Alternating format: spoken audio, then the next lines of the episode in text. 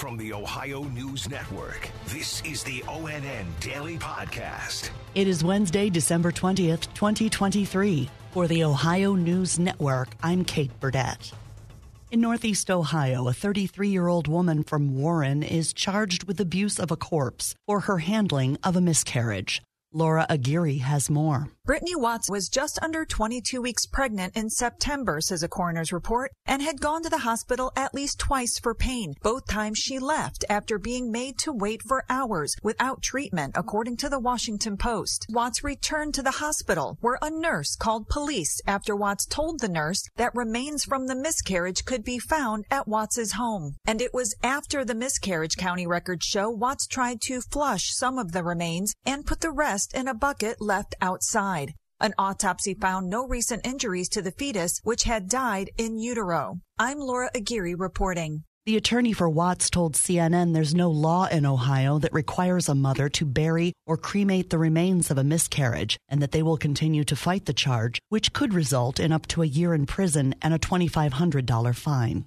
In suburban Columbus, Hilliard police are looking for three suspects they believe fired weapons into a home from a nearby park. The homeowner is understandably rattled. Saw the hole in the microwave oven, realized that a bullet had entered the house, and my son in law and nephew were here at the time and decided to walk around the house and see if there was any other evidence. She says an upstairs bedroom used as a nursery for her grandson had a broken window from a bullet that lodged in the wall in that room.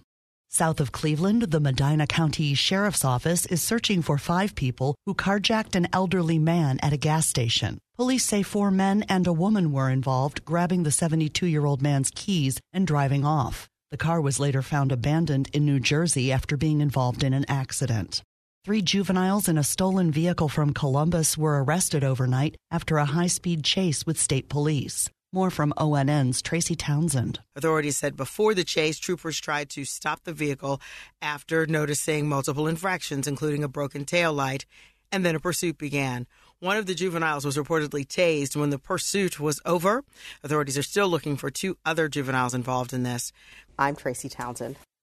School was called off today in Warrensville Heights near Cleveland after a bomb threat was made last night. Police are investigating. The district says it closed school out of an abundance of caution. Meanwhile, in Toledo, several Washington local schools buildings were on lockdown for a time this morning after the district received what are believed to be multiple swatting threats. ONN's Dave James reports. An email sent to Washington local families after 8 o'clock this morning said Whitmer High School, Washington Junior High, and Jefferson Junior High were on lockdown after receiving non-credible swatting threats placed before school began. At 9:40, police conducted a complete sweep of the buildings and said they found no threats and classes resumed. Police did say they had identified a suspect who was being questioned. The FBI is also involved in the investigation. Dave James, ONN News. An Ohio Republican running for U.S. Senator has picked up a big endorsement. Here's ONN's Andrew Kinsey. Former President Donald Trump is endorsing Republican Bernie Moreno in his run for Ohio's 2024 Senate seat. Moreno responding on Twitter saying he is honored to have Trump's endorsement. Others running for Senate on the Republican side include Secretary of State Frank LaRose and State Senator Matt Dolan. They are all running against incumbent Democrat Senator Sherrod Brown.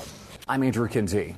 Plans for expansion on U.S. Route 33 in southeast Ohio are continuing. ONN's Brett Wharf has the story. While the majority of the road is four lanes, a stretch of US 33 is still a two lane highway. This past November, reports say $231 million was approved to widen what is left. The project area runs through Athens and Meigs County and is one of the last remaining sections connecting Columbus to the Ohio River. The project could run into 2028 after a 2025 start. The need for the expansions is said to date back 60 plus years, and since then, traffic has only grown. Brett Wharf, ONN News, Southeast Ohio.